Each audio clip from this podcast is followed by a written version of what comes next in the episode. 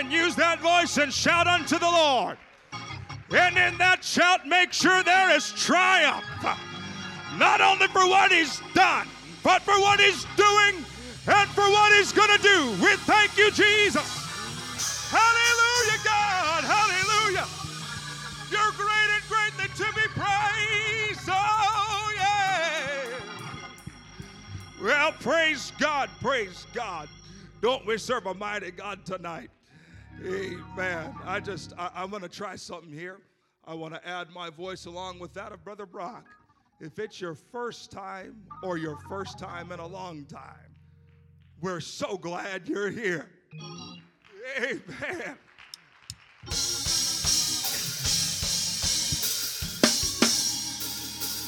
Praise God. Praise Amen. Giving honor to the good touch of God that's in this house.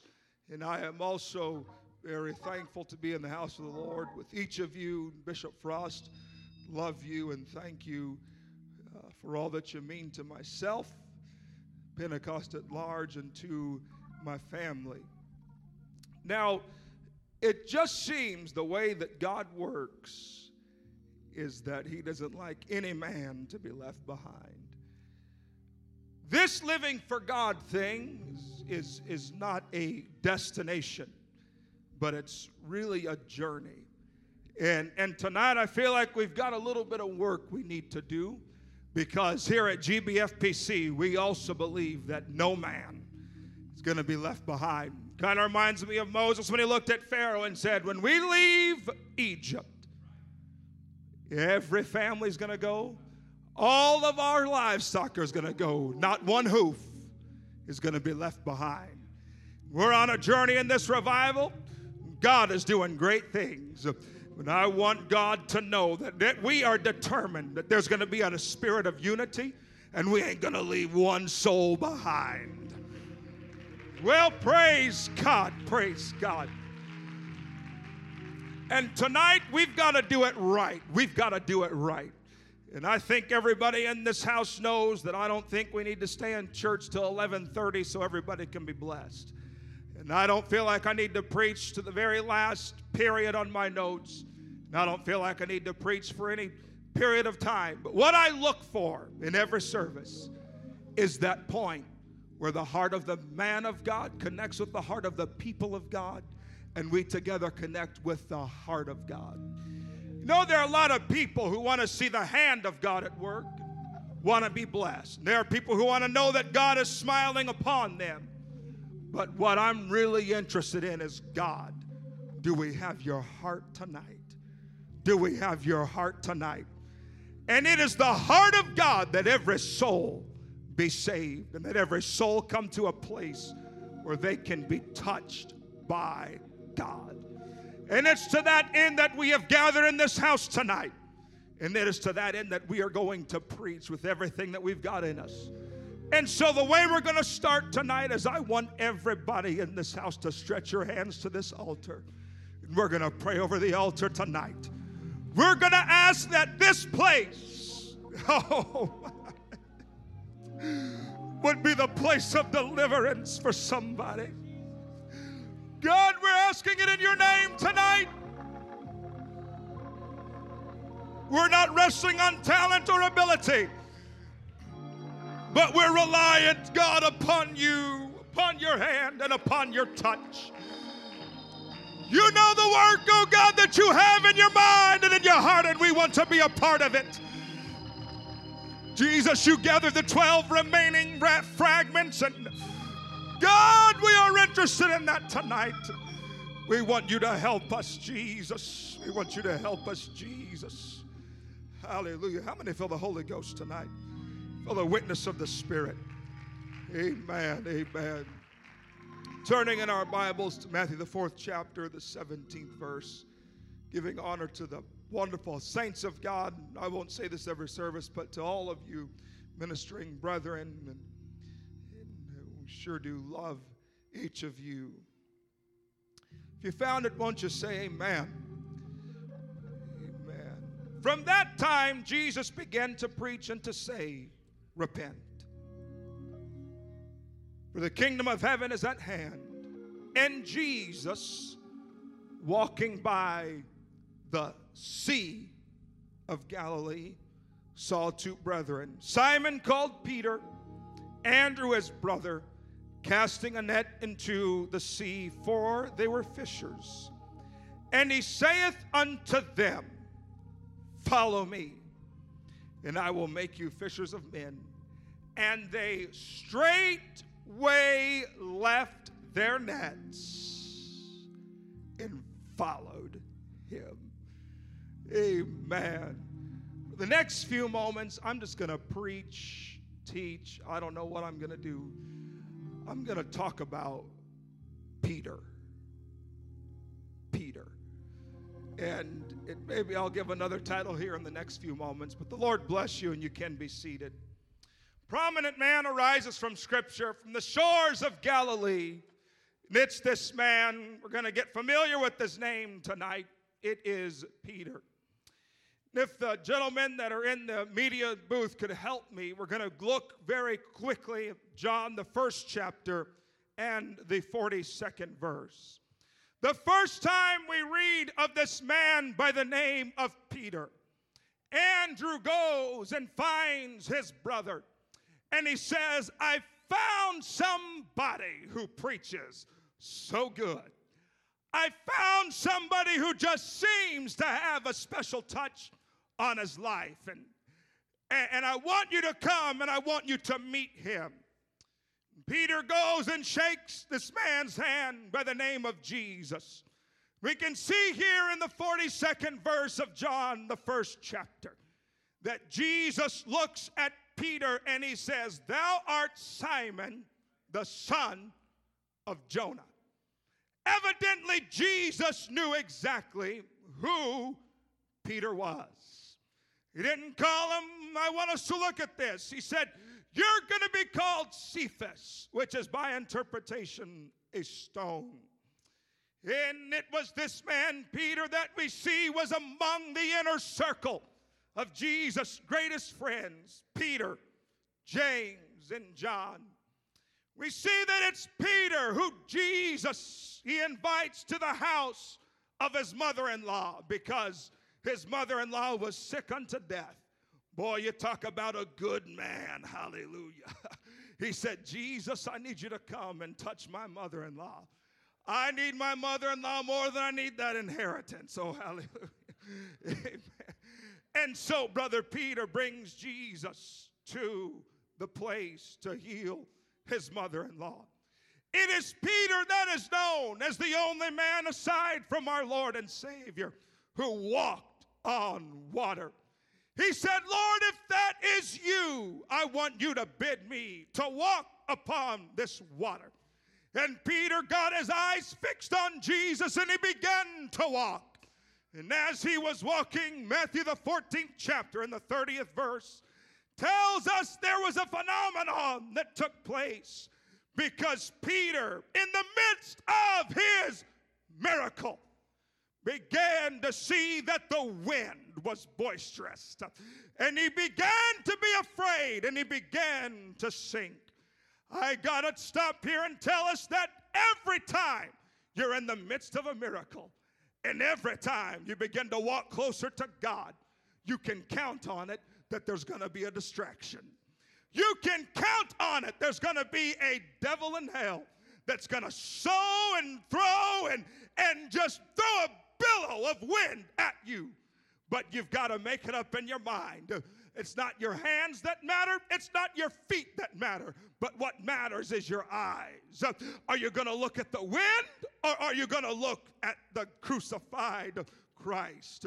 When God begins to move, it's unbelievable that Satan knows I can't get their heart, but if I can just get their eyes, I will eventually distract, detract, and get their heart.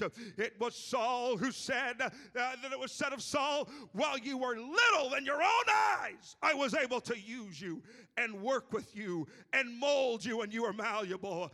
But when your eyes got a little distracted, Brother Samuel, you got to remember what happened to Brother Eli. It happened with his eyes. Uh, you got to remember about Brother Samson. Uh, the enemy got him and they got his hair, uh, but that really wasn't what the enemy wanted. What the enemy wanted was his eyes. So I've just come to admonish us that during this revival, there's going to be some things that might crop up to the left and to the right, but let's make sure that we remain faithful to prayer, that we remain faithful, and that we keep our eyes where they need to be. My feet may be slipping, uh, but my eyes are on Jesus. Uh, I'm looking unto Jesus, uh, the author and the finisher of my faith. My goodness, my eyes are on him. It is this man, Peter, that is known for the shortest prayer that we find in our Bible. That is three words in this place. He said, Lord, would you save me? If you're one of those that might have your eyes looking around at the trouble, I want you to pray that prayer with Brother Peter. Lord, save me. Three words. Lord, save me. And immediately Jesus stretched forth his hand and caught him. It was this man, Peter, who, through the power of the Holy Ghost, when they were come to the coast of Caesarea Philippi, he asked his disciples, Who do men say that I, the Son of Man, am? And there was a lot of guessing and a lot of words, Jeremiah and Elias. But Peter, there became on him a boldness, and he said, Thou art the Christ, the Son of the living God. And it was in that moment that Jesus, uh, he, he turned his eyes and the room got quiet. Uh, and the disciples wondered, oh no, uh, as Brother Peter spoke out of turn again. But Jesus said, that's exactly right. Simon Barjona, Simon Barjona, I'm going to tell you that it was not flesh and blood that has revealed this to you, but my Father. And because of this revelation, I'm going to give you the keys to the kingdom of heaven. Whatsoever you bind on earth is going to be bound in heaven, and whatsoever you loose on earth is going to be loosed in heaven. In that very moment, hmm, I feel the Holy Ghost. Brother Peter was given a future. On that Sunday night, when it was good music, Brother Peter was given a promise. He was given a future but there was a little bit of life that had to be lived before Brother Peter could accomplish that. And so we find Brother Peter in Matthew, the 26th chapter, uh, when Jesus says uh, that there are many that are going to be offended because of me uh, this night, and, and the shepherd is going to be smitten, and the sheep are going to scatter. He says, But I want you to listen to this. But after I am risen, I'm going to go before you. Before you even get there, I'm going to be in a place where it all began. I'm going to be in Galilee. And so, Brother Peter, you're going to, you're, you're, before the cock crows three times, you're going to deny me. But don't forget, in the moment of your failure, you got to go back. Go back. Go back. Go back to where you first found me, Peter. Go back to where I performed my first miracle, Peter. Go back to the place where I called 11 of the 12 disciples to follow me. Brother Peter, don't get, to, I know you're going to weep bitterly. I know you're going to be full of anguish. But if you can remember to get back to your roots, get back to where it began, everything is going to be all right.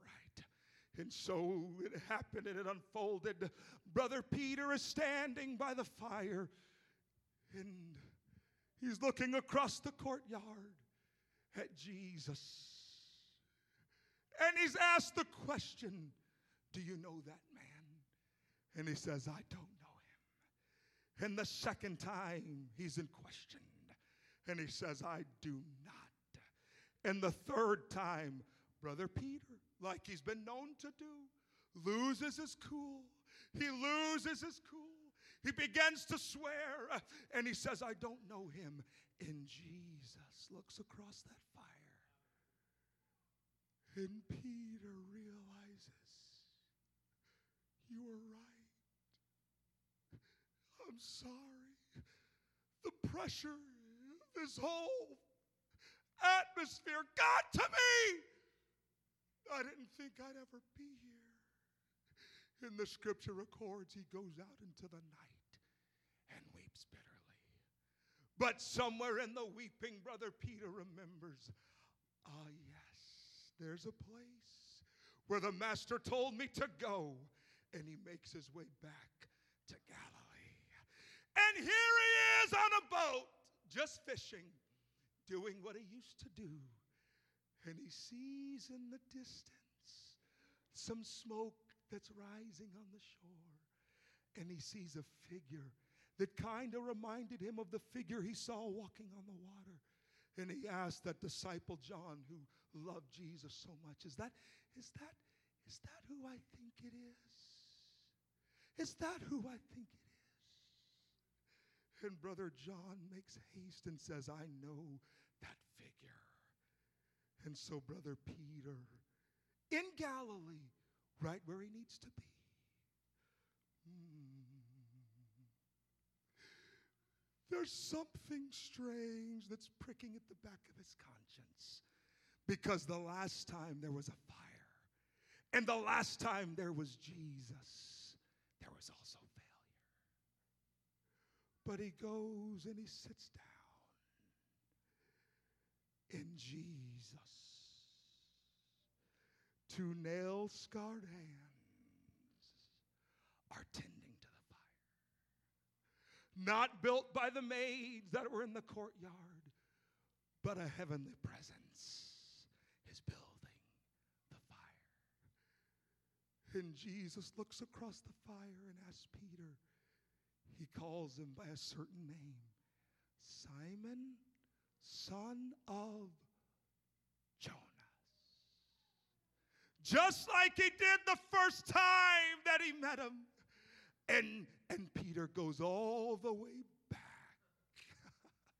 before that good Sunday night service, before that miracle of walking on water, when he was just just beginning his walk with God. Isn't it amazing that, yes, all of us can experience failure, but Jesus has a way of bringing us back to that place of failure. And this time, the questions are different. Simon, son of Jonah, not music leader, not Sunday school teacher, not, not, not son of Cephas, not, not the stone, but, but, but Stanley. But, but not evangelist, not husband, not wife. Stanley, I've got to know do you love me? That's where it all began. That's where it all started. And Peter says, Jesus, you know, you know I love you. And Jesus says, Simon, son of Jonah, do you love me? And Peter says, What's going on? You know. You know I lost control in that situation but I love you. And then a third time, it felt like a hot dagger was plunged into the knife of Peter, into the heart of Peter. And Jesus, with tender eyes, says, Peter, I've got to know, do you love me? And in Peter's mind, he's saying three times, I denied you and three times you're asking me. You've brought me back to the place where it all began. And all you want to know is do I you? Don't you're not asking me what was I thinking? Where were why did you abandon? No, no, no. Jesus is not concerned with the circumstance that brought you to the fire of failure. But what Jesus is interested in is the circumstance at the fire of forgiveness. What Jesus wants to know is not what your friends think, not what you think about me, not what you think about the church, not what you think about the pastor, not what you think about the music, but I want to know in this moment, Brother Peter, do you love me? Oftentimes, all of us, all of us have experienced failure. And we weep bitterly and we beat ourselves up and we do more damage to ourselves when the question is not, why did you? But the question is, do you love him? Do you love him? Not can you be perfect? Not can you measure up? Not can you be what the what the man of God and, and can you be what my mom and dad are envisioning? No, no, no. That's not the question. The question is, where's your heart? There are some that live for God that forever, forever, forever. Uh, uh, I'm, I'm, gonna t- I'm just going to tell you what I'm dealing with tonight. I'm dealing with besetting sins. I'm dealing with besetting sins. And I've come with the heart of God tonight. I've not come to beat anybody down, but I've come with a heart. And all that God wants to know is do you love me? there are some that live at the fire of failure, their whole existence with God. And in my heart tonight, I want to take you by the hand and I want to lead you to two nail scarred hands that are building a fire of forgiveness. And I want you to see that there's more to living for God than just getting up, taking a step, falling down. Getting up, taking a step. No, no, no. You've got to leave the fire of failure. And you've got to come to the fire of forgiveness. I feel a heavy spirit of conviction here. I feel like God's reaching for somebody here. Brothers and sisters, we've got to do this right. We've got to do this right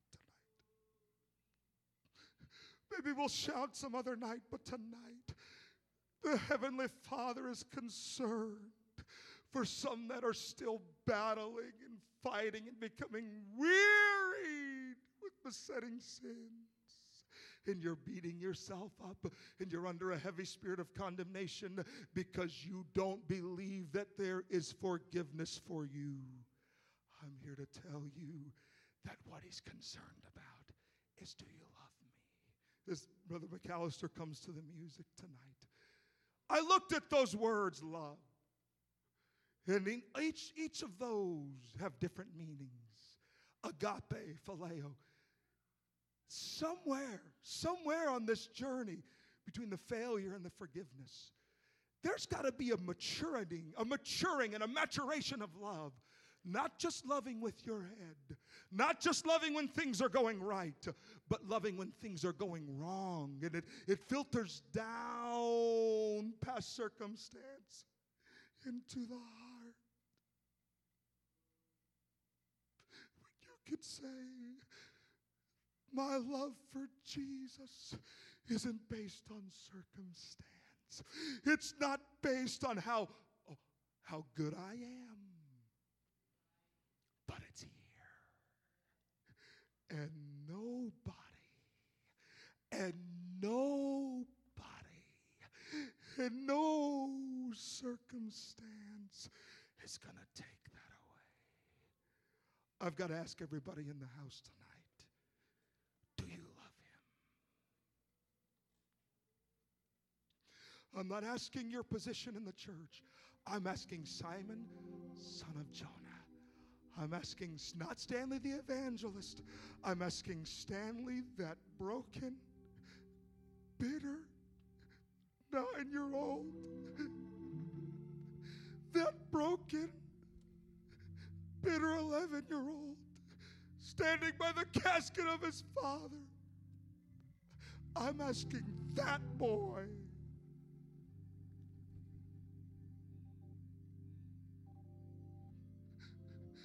Do you still love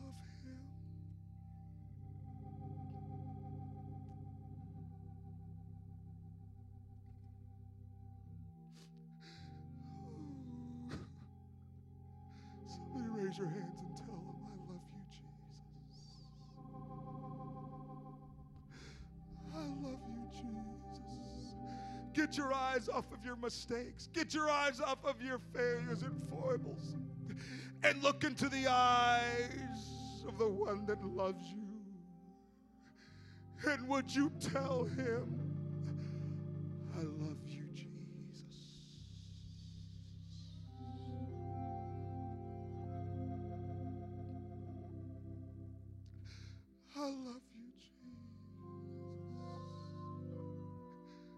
we stand together tonight, the amazing thing about Brother Peter is this it was such a historic day, and somehow he was restored with his brethren. And he's standing there with the 11, just like before.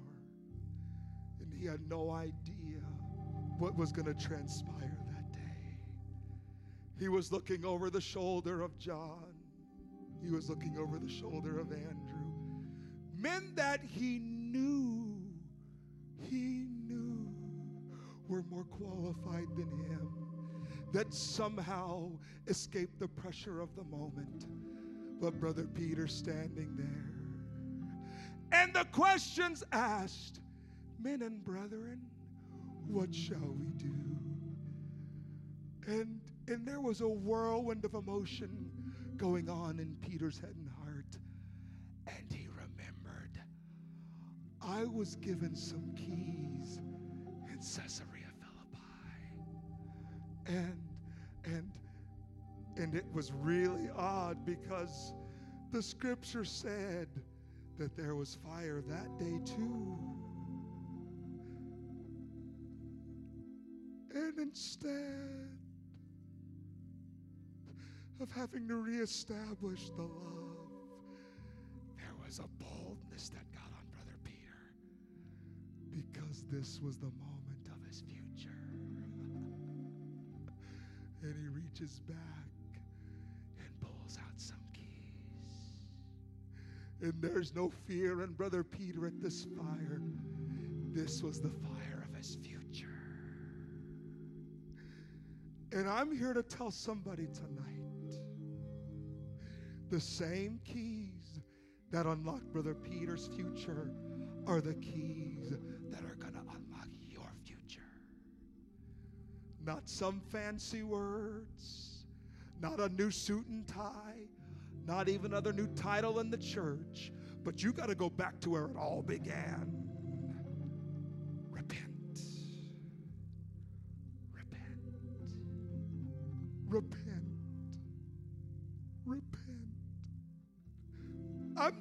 Preaching to, uh, when I look out in this congregation tonight, I don't see any titles.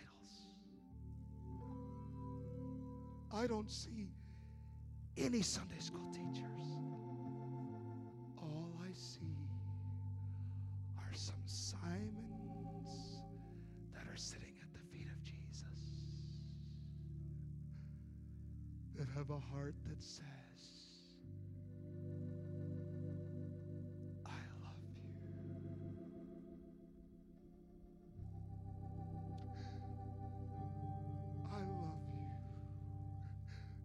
That's the key to your future. That's the key to your promise.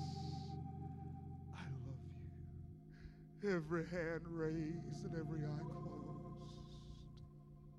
My goodness. you know, oftentimes there's a corporate appeal, but tonight I feel an individual appeal. I feel an individual appeal. I feel an individual appeal. I feel that the hands of God have built a fire, and He wants to know do you love me?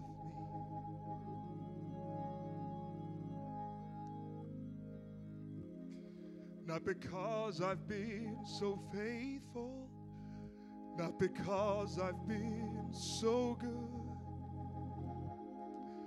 You've always been there for me to provide my every need. You were there when I was lonely. You were there in all of my pain, guiding my footsteps. You were a shelter from the rain, and it was you who made my life complete. My, my, you are to me my everything, and that is why I sing. These altars are open tonight. Jesus, I love you because you care.